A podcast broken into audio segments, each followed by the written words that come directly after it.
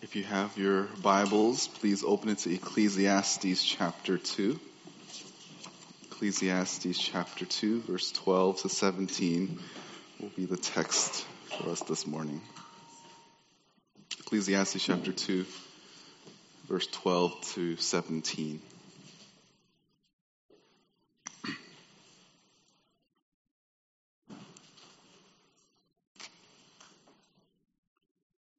Verse 12. So I turned to consider wisdom, madness, and folly. For what will the man do who will come after the king except what has already been done?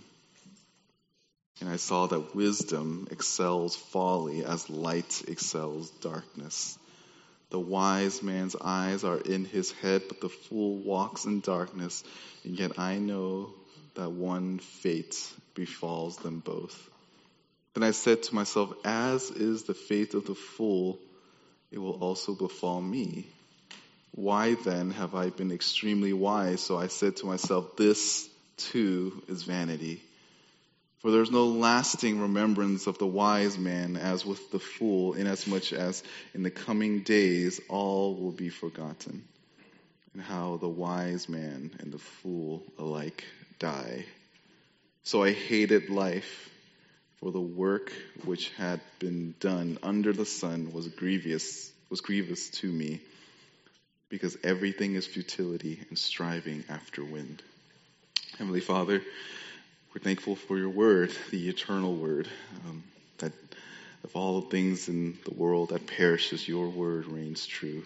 Um, your promises, everything that you've revealed will come to pass. Lord, may we set our hearts and our minds to the things above and to your word and not to the things of the world or things below. Uh, be with us this morning as we study your word. Uh, may we uh, grow in our wisdom for you, Lord, and of you. Uh, thank you for this time that we have in your son's name. Amen. Is life fair? And that's a relative term because it depends on how you define fair. The fall created an imbalance in all of the world, uh, outside of the gospel and the scriptures. Nothing in life makes sense. Everything in the world has exceptions and loopholes and outs from the norm and things that happen in our lives that we don't want to happen and things that we don't want to happen in our lives happen. Life is filled with things that do not add up. Some people in the world are born wealthy, and others are, uh, are, are work hard and they strive and they become wealthy. At the same time, there are those who are born poor, and no matter how much they work, they can't seem to work their way out of poverty. Is life fair? Again, that is a relative question.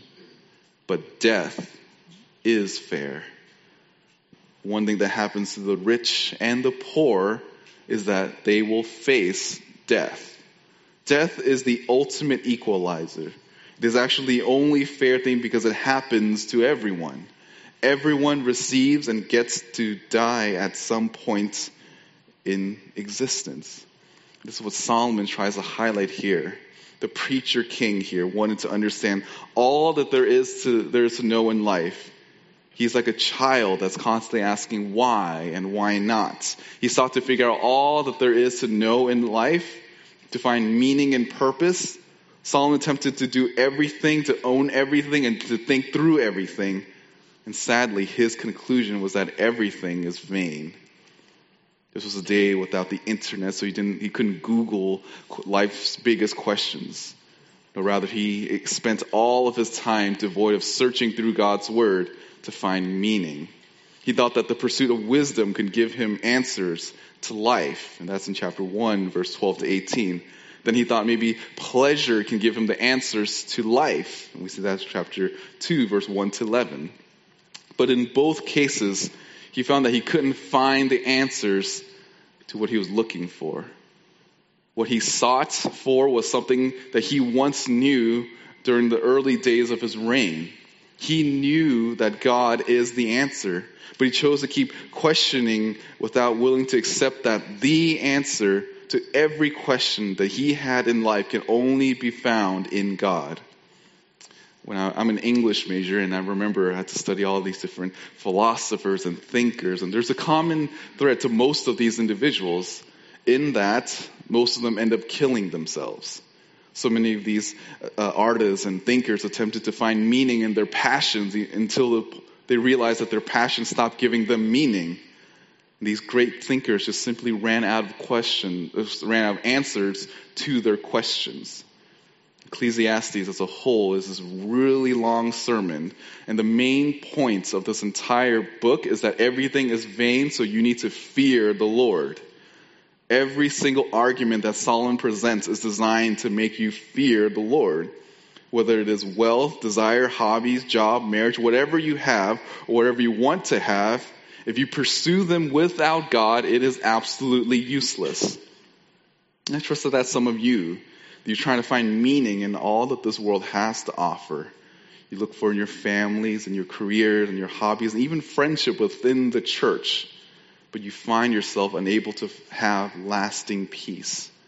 The answer is actually far simpler than one is willing to admit or even imagine. Perhaps you are like that. You think it cannot be this simple. The answer can't be something that our, our kids in our Sunday school sing every week. The answer is Jesus. It is that simple. Yet surprisingly and interestingly enough, the simplest answer is often the most neglected. So if you want to get make sense of life, Solomon here is trying to make you think of the end. Think of the finality of life. Think of the end of your life. Solomon's conclusion about life will be the same conclusions that we will make in the end if we pursue life without God. The grave reality of life is to look to death and understand it so that you can live life to its fullest and at the same time you can do that while fearing the Lord. So the first, we're we'll go through three points in our outline this morning. The first is going to be the equality in life. The equality in life, verse 12. So I turn to consider wisdom, madness, and folly, for what will the man do who will come after the king except what has already been done? Solomon now puts his attention onto another part of his life. Solomon changes the subject. He now turns from passions and pleasures to wisdom and folly. After building upon that he, all that he said in the beginning, that he can find meaning in, in amusements and detachments and passions and gratification and status, he now focuses on wisdom. In some sense, wisdom is better than all there is in the world, uh, but it's still useless because at the end, there's death. Death is the terminus of all things under the sun. No matter how much you have in this life, the end is that you will die. The different translations, I think, uh, can help give us understanding of what this text is saying. The, the NIV writes, What kind of a person it is who will come after the king in the matter of what has already been done. The ESV, For what can the man do who comes after the king? Only what has already been done. What Solomon is trying to say is that he, the wisest king, cannot find meaning or significance. If he can't find it, then no one can. Solomon himself and every kind of and every kind of king after him, not only in Israel but all over the world, will eventually have to do exactly the same thing as Solomon. He he will have to. They all realize that there's a monotonous job of overseeing the citizens that uh, that they're in charge of. We've heard the phrase "heavy is the head of the crown." It's true that as it is an exhausting task to govern and rule over people. There's nothing new that the king will have to do. The future kings will have to face the same problems that Solomon has faced. Future kings not only will not be able to break away from this repetitive cycle, but the future kings will not be able to have what Solomon has. Remember, Solomon had a tremendous amount of wisdom. He's saying that every future king will never be able to live up to his ability to reign over his people. Now, if you, if you read through the Old Testament, you understand that the king after Solomon is Rehoboam. Rehoboam was a foolish king. Instead of listening to wise counsel from older men, he decided to listen to his own peers, and it just caused more problems in the nation. And this is what Solomon's trying to get at that every future king after him will not be able to keep up to him. In some ways, he's saying, Exhibit A, just look at my son. He failed as a king. Verse 13. And I saw that wisdom excels folly as light excels darkness. Solomon acknowledges even though life is filled with meaningless, there's still something better in the sense of having wisdom. Wisdom is better than folly. Notice that he says, and I saw. The original text stresses this emphatic nature of his discovery. Life is hard for both, but it is less difficult for those that are wise. It is interesting because throughout this entire book, this is the first time Solomon speaks in the positive. There is some gain in this life when you obtain wisdom. If you were to choose between the lesser of the two, choose the one that gives you a relative better outcome. Choose wisdom over foolishness because although both of them lead to the same end, with wisdom at least you can function through this life with a certain amount of pleasure and peace. Solomon realizes that with wisdom, even in the in a fallen world, it can have some or little benefit. Having something is better than nothing. Having some light is better is, is better than no light while you're in darkness. Having a job is better than not having a job because at least you have some money as opposed to none. In the same logic, having some wisdom is better than no wisdom. Having something is better than nothing. So Wisdom is, is knowledge applied that helps people develop a, a, a skill set to live wisely, to live skillfully. Solomon said it's better to have some wisdom so that you can live skillfully than to have no wisdom and to live life in misery. Verse 14, the wise man's eyes are in his head, but the fool walks in darkness. And yet I know that one fate befalls them both the wise person can live somewhat better because they know in their minds what is to come. Whereas the fool tumbles around and has no clue what is going to happen to them. The fool just walks in darkness all their life. The wise person has some ability to prepare for death, whereas the fool is surprised when death comes. And yet, you will die. Death was intended was, was, in, was introduced in the reality back all the way in Genesis. It is the ultimate effect of the curse. Solomon watches both the wise and the fool, and he realizes that both of them are going to die. Death is not a respecter of humans. Death doesn't choose sides. Death just happens to all, and we know that. Life doesn't promise its length, just that it ends. We know we don't know when or how, but we know that the sand, the hourglass of life, will run out. Solomon's aware that death will come. You cannot refuse it. You cannot reject it. It will come for all of us. The reality of death is what is so troubling for Solomon. It is amazing how much time we spent on the temporal and the worldly things, knowing that death is indeed the great equalizer. Solomon spent all of his time using his mind to engage all that the world has to offer, and eventually he realizes that he had to relinquish every single one of it. There are no negotiations with death. There's no treaty with death. Nothing can stop death from happening. I wonder if this is some of you. In your pursuit of the things in this life, do you realize that the things you pursued will eventually come to an end? how easy it is for us to be wrapped up with the assumption that there is even a next day and fail to recognize that eternity can only be mere seconds away. In James chapter 4, it tells us not to, not to think about tomorrow, but just worry, not even worry about tomorrow and just worry about today because there's enough problems for today. We can't assume that there is even going to be a tomorrow. In fact, not only that, when, when death comes, you can't take anything with you. Later on, Solomon writes in Ecclesiastes chapter 5, verse 15, As he had come naked from his mother's womb, so will he return as he came.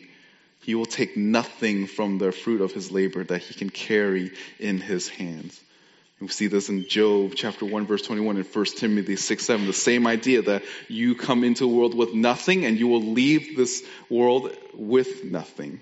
No amount of investments in this life will be made known in the next life. Now, this isn't to say that you need to give up on life, But what it should tell us is that we need to have a realistic view of our lives, that it will end. Solomon pursued all that there is, and he's frustrated because he knows that death will come. You and I, when we pursue the things in this life, we could pursue with joy and to its fullest because we know that we can, that we have something better in the next life. Therefore, we must hold to things in this life with a soft grip. Christians understand that the totality of our existence is limited so that we can do all things for the glory of God. We should be able to do all things for, for the glory of God because we can, we know that God has given us this life as a steward. We be a good steward of the things He's given us. So we can do all things for Him. No matter the toil, it will end. That's good for us because there's something better for us in the next life. We don't need to worry about the legacy that we want to leave behind because all of things will, will perish one day. So until then, enjoy your life. Enjoy your life under the fear of the Lord. Know that it will end and don't think that the pleasures of this world is going to be better than the joys that we will receive in eternity. Not only does the equality of death or equality in life helps us with, uh, with to live life faithfully, that's pleasing to the Lord, but we also need to know that, the, that there's an end to all life. The end of all life is what makes us want to live life that's pleasing to the Lord. Our second point is that the end of all life verse 15 to 16. Then I said to myself, As is the fate of the fool, it will also befall me. Why then have I been extremely wise? So I said to myself, This too is vanity. Solomon is asking, Why did I even bother with wisdom? The wisest person cannot fix the greatest problem in life. Solomon realizes that everyone will have one last breath. Everyone's heart will stop one day, and everyone's days are numbered. There's no fountain of youth. There's no medicine to extend life. There's nothing in life that will stop death. There's nothing in life that can truly slow the effects either. No amount of vitamins or exercise or diet can truly make a person's life extend even an extra second my wife and I used to watch this old sitcom, and there's this one particular episode that stood out to both of us. Uh, this character was a doctor, and he read in the newspaper one morning that there was a fellow doctor that died. And in the obituary, it's this, the way that this, they described this other uh, doctor that died was almost exactly like the doctor that was alive. They had the same profession, they had the same hobbies, they're the same age. And he couldn't understand why this person is dead and why he is alive. So he decided to go do some investigation. He went to the funeral uninvited and started asking all the friends and family about him. And he wanted to figure out what was missing. And he figured out that this person wasn't completely like him. In fact, he was better than him. Uh, this dead person had a better diet. He was working out all the time. He ate everything right. He did what on the surface seemed like the right thing. And at the end of this episode, he couldn't fathom and couldn't find any answers and he felt discouraged. Death is the unwelcome visitor. Solomon wants to warn the reader that you can't do anything to stop death. It doesn't work with our logic, and it definitely does not work according to our timetable. Interestingly, Solomon doesn't speak of what he hates about death or even death itself. Rather, he says he hates life. He hates all that, he hates all of life because of death. Death gains a victory because it happens to everyone without prejudice, and it makes those that are currently living hate their efforts in this life. All that he has done, all that he knows about this world will end and die with Solomon. If you think about all that Solomon knows, it's not recorded in Scripture. Even though the Scripture is inspired, he only recorded exactly what God wanted him to write down. But there are probably things that he's learned in his life that he didn't write down. All that he learned dies with him. He concludes that all that he has done in this life is pointless because of death. The one that has absolute wisdom and the one that has no wisdom, the absolute fool, will both face death. In January 19, 2020, there was a, it was a monumental event for one of our members of our church. Our elder, Sam Chan, received this little block from Apple Computers for his 25 years working at the company. And this little block, just this little huge block with the Apple logo on it, is a way to just say thank you for all your hard work. And this glorified door stopper was just to show him and the, everyone and all the other employees of look at what a great employee looks like. Now, if you compare him with all his time at Apple Computers, you compare to him to his youngest son, Mark. He's a little kid, and you would say that he hasn't accomplished much in life because he's, you know, he's young. He still has a lot, uh, life to live, and but at this stage in his life, he hasn't accomplished much in his life. If Solomon was here and he was to look at Sam and Mark, he would tell them both that they have both wasted their lives because life is empty. Sam's great achievements, as valuable as it is right now, and Mark, who hasn't achieved much in life, is both empty. It is empty because of the inevitability of death.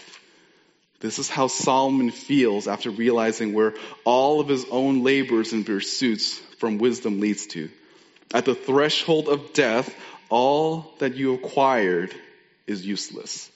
Solomon's already said that in chapter 1, verse 11 that there will never be any remembrance of previous things. And if no one, if, if all the things that people uh, worked on cannot have true, lasting significance, then why pursue it?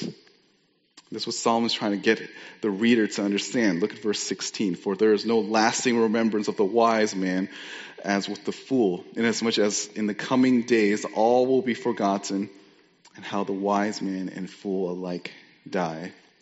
Solomon says again that there's no lasting remembrance in anything that anyone has done. No matter the wise or the fool, death impacts everyone.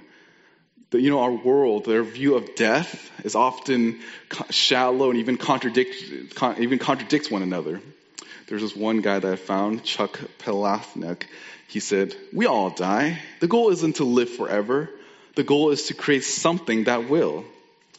And Woody Allen said, the, said this, I don't, want, I don't want to achieve immortality through my work. I just want to achieve it by not dying. Outside of biblical authority, people will have no real answer for life and death. No matter the achievements or status, every, everything will perish. Eventually people will die and everyone will forget your labors. Any type of legacy you want to leave behind it will just take a generation or two, and eventually everyone will forget. No matter how much you've achieved in this life, people will eventually forget. I am incredibly thankful for the elders of this church, especially the older ones who will remain nameless. Uh, they are a treasure trove of wisdom to me. Uh, I've told some of the elders multiple times that they are not allowed to die until they reach a year of 120 years old, or they could die after I die. Um, it's selfish, I know, because I, I, I, love them so much. I love learning from them. Uh, there are things in life and situations where I realize I, I don't know, how, I don't have the answers to, and I always rely on them to guide me and even to shepherd me through things. But I know that at some point in life, as much as I'm giving them this pastoral command to not perish until 120 or before, or even before I die, I know eventually that death will come. Death erases all possibility of learning from these great saints of old. Whatever advantage that I could have gained from them, from learning from them, eventually everything will be lost. All the questions I have that they have answers to, questions that I don't even know to ask, they might have the answers to, but with the moment that they've entered into eternity, I will not be able to learn that from them. Everything comes to an end. What, Solomon, what is Solomon's point? Is that we will all die. The wise and the fool die because, because sin corrupts us all. No matter which extreme you fall under, you are still a sinner. A wise sinner in and of itself is not better than a foolish sinner. Both our sinners are headed to the same place. For as Christians, this isn't a call to switch sides, but truly consider your life and have a reality check on your life. A wise person should continue to grow in wisdom and use what they know to honor the Lord. But just remember that death will come and you'll have, you'll be held accountable to all that you know. And for the fool, don't assume that ignorance is bliss.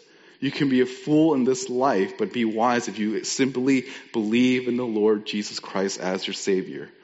If you want to make sense of your life, you must understand that your life is limited and it will end. By knowing that everything is going to end, you will truly go all out, even in, in every area of your life, for the glory of God.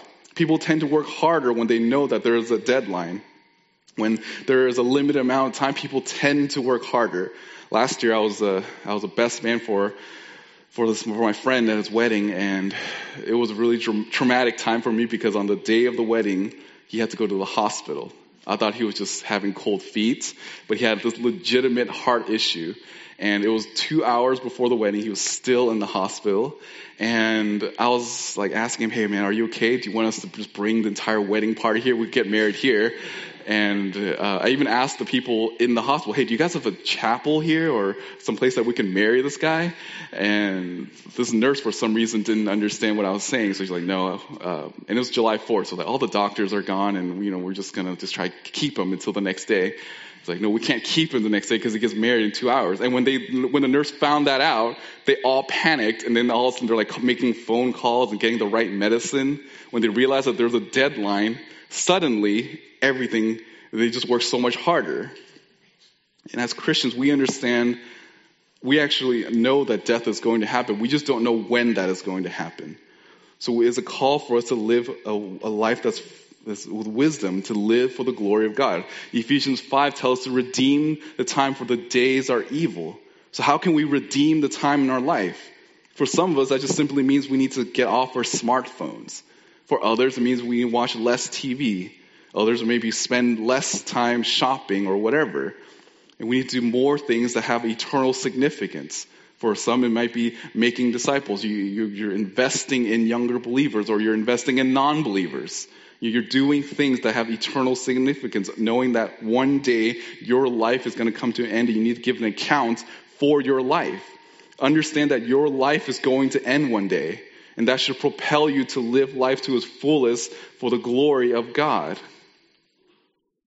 knowing that your life will end will make you work towards one particular goal, and that is to do all things for His glory. Not, not only does knowing the equality of life and the end of life can help us live the rest of our lives out to the absolute fullest with the fear of the Lord, but lastly, we need to look at the emptiness of life.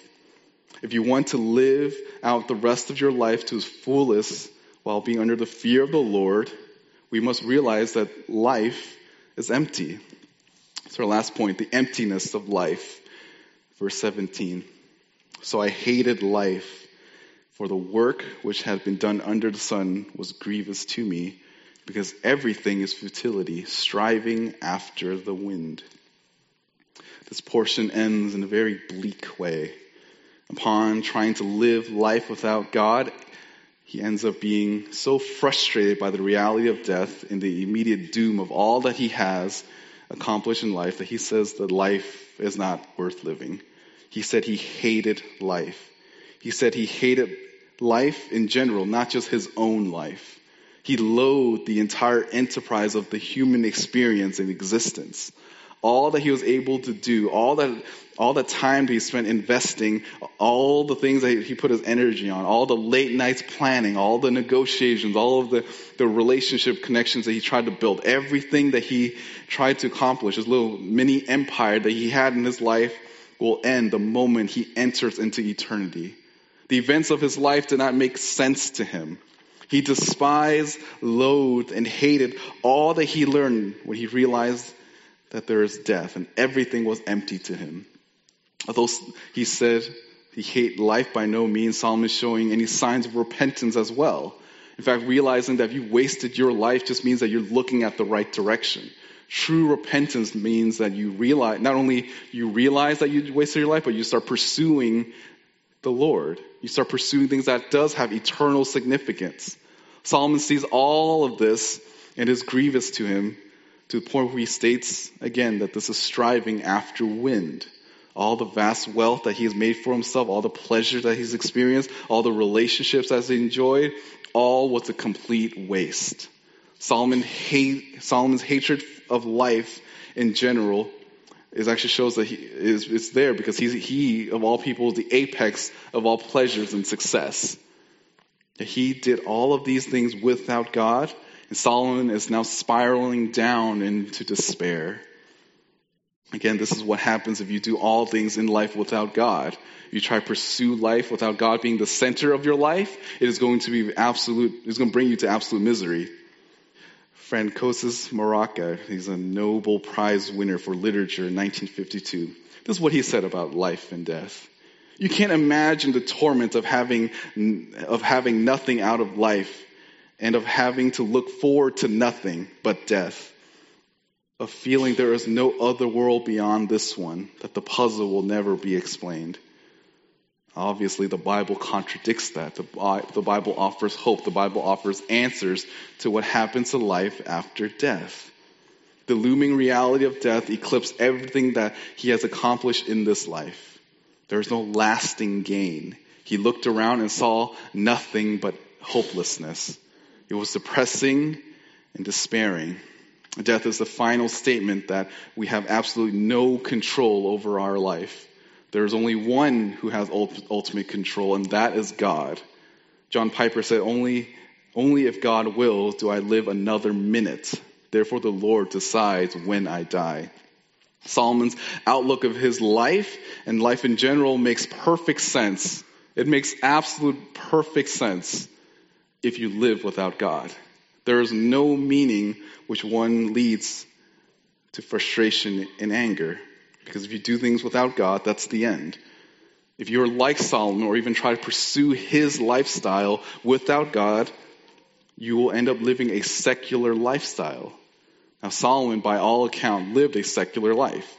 You may wonder, what does that mean? Why, how is he living a secular life? And I've been saying this over and over again that Solomon, this, not just these days, these, these uh, weeks or months or years, but decades. He lives decades as a as a as someone that lived without fearing the Lord. And that's what secularism is. Isn't secularism isn't living life without the acknowledgement of God. That's called atheism.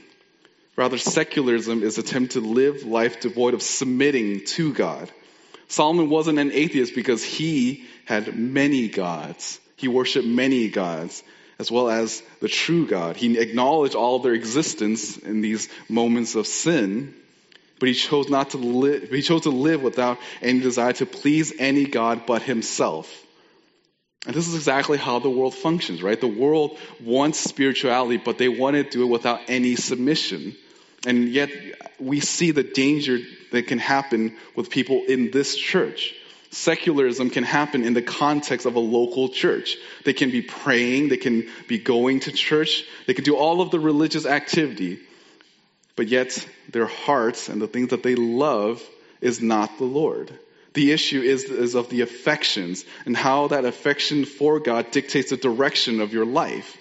If you are here and you profess to be a Christian, but your lifestyle away from the church, away from other Christians that can see your true self, if it's different, then you're living a secular lifestyle. Your secular lifestyle uh, could be one way at church, but be totally different outside the church. In fact, you might live so differently that you that to the world it could be like any other false religion or an atheist. And if you continue to live life like that, you will conclude that life is filled is, is, is meaningless, and you will end up having a hatred towards life.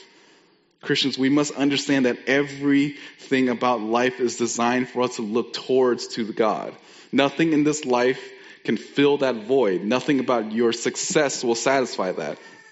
Emptiness is found in the world and in your own hearts. But if you live life with God, everything will have meaning. Again, the application for us is that in order for us to enjoy life, in order to overcome what Solomon struggled with, you must fear the Lord. You must have a, a, devotion and love for Him. Without God, you will find that there is no true meaning in life. If all that Solomon pursued and achieved in life without God is empty for him, and it, then it will be for all of us. The reality of death should give you perspective on how you're to live your life now. For most of us, we assume that death won't be soon. I read a book in the past uh, by Iain Murray, And he talked about the Billy Graham crusade and why is why was Billy Graham so effective when he was preaching and doing all of his uh, evangelistic crusades? And he argued that it's because of the context that they were living in. This was after World War II. Death was everywhere. They saw a bomb take place uh, in Japan. They knew that there was this Holocaust in Germany. They saw so much death around them that it, it forced them to sober and think about what is there in this life? What hope is there? And Billy Graham did that. He kept talking about the hope that is in Christ, and people believed because death was present. It was something that it was in their minds, in their normal lifestyle. The Bible tells us to never assume that we'll have a tomorrow. As I study through this, and as we're studying through this book, this passage together, I can't help but just ask one simple question. That is, are you ready to die? The Bible gives us a simple and clear solution that's found in Jesus Christ. Jesus Christ is the only true Son that gives us meaning under the sun. Worldly wisdom cannot give you the answers to life's biggest questions about death. The only one that can give us answers is God Himself through the scriptures. It gives us not only the answers, but gives us assurance. Although there's no wisdom to be gained from life, the only wise and prudent thing a person can do to prepare for death is to believe in Jesus Christ as the Savior. I found this poem that kind of highlights, I thought it was just interesting the way that people think about death. If you imagine death and life as personified as two little individuals talking to one another, this is what life asks death. Life asks, why does people love life and hate death? To which death responds to life. Life is a beautiful lie, and death is the ugly truth. Faith in Christ doesn't mean that you won't die, but it promises eternal life. I mentioned that life is not fair, but death is. But death doesn't have to be fair. It doesn't have to be fair because Jesus overcame death for us by dying for us. Due to our sin, we all deserve to die, but Jesus took the death that was that, that, that we deserve. That is not fair. But that is the wisdom of God. Wisdom, true wisdom, stems from and centers around God. And we find the crown jewel of God's wisdom in the gospel. The death of all things dies with Christ. Christ put to death all of the frustrations and disappointments in life because God redeems us. We can now enjoy life fully because we have Christ. We can pursue every endeavor in life and have liberty to have true and lasting meaning because we have Him. We can now have purpose. We know what we're, who we live for and, what, and how to live a life that's filled with joy. Everything begins with the cross. If you're someone like Solomon who tried to live life without him and you end up being frustrated and hating life because of the reality of death, then the only hope for you is that hope that's found in Jesus Christ. And that's you today, who, if you have not placed your faith in him, will you receive him today? So you could finally not only enjoy life under the sun, but that you will have life that is to come in the future. For us believers, we know that we have a certain amount of time left in this earth. For some, it's just a few years. For us, is for some, maybe just a few days or months, and we don't know. If you know that there is an end, how would you live out the rest of your life? Knowing that there is an end should drive us to live faithfully and obediently to Him. Because at some point, as great, as, as pleasurable as some things are in this life, there's something so much greater for us in the next. And may we be Christians that understand the reality of death and long for a day where we can be with Christ for all of eternity. Let's pray. Heavenly Father, life is indeed vain. Life is empty. Without you, Lord, nothing makes sense. And I pray for all of us that are believers that we remember that we count our days, that we know that there are there's going to be an end for this life, and may we use every single moment that we have to glorify you, to make yourself known to the world. Um, Lord, give us a greater um, ability to be introspective and be mindful that uh, life is meaningless without you, but yet there's still joy knowing that this, as this short life, will come to an end in light of eternity. Lord, for those who do not know you today, and for those in our lives that don't know you, I do pray that you can use the reality of death to sober them, to make them realize that um, all of their pursuits is empty at the very end. Um, may your truth uh, ring well and true to all of our lives, and may we live a way, life that is pleasing to you through the, through your word, Lord. Thank you for your time, for the time that you've given us to study your word. Pray these things in your son's name. Amen.